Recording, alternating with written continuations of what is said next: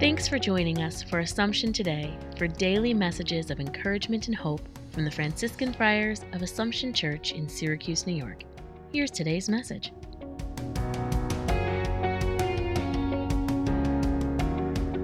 August the 7th. The Old Testament reading today brought a promise of victory for the chosen people. It didn't take away the situation they faced. Rather, it gave them new hope and strength to work their way through it. We have all met valiant individuals who struggle with obstacles that we cannot imagine dealing with, yet their strength that is nourished by their hope and trust in God.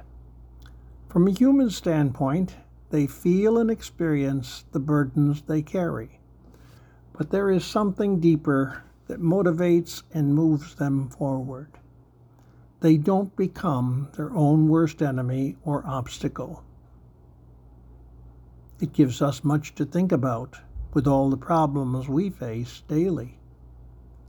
Jesus, I believe that you can conquer every enemy that arises against me. Help me to love you and trust you. Thanks for joining us today. Connect with us online at AssumptionSYR.org.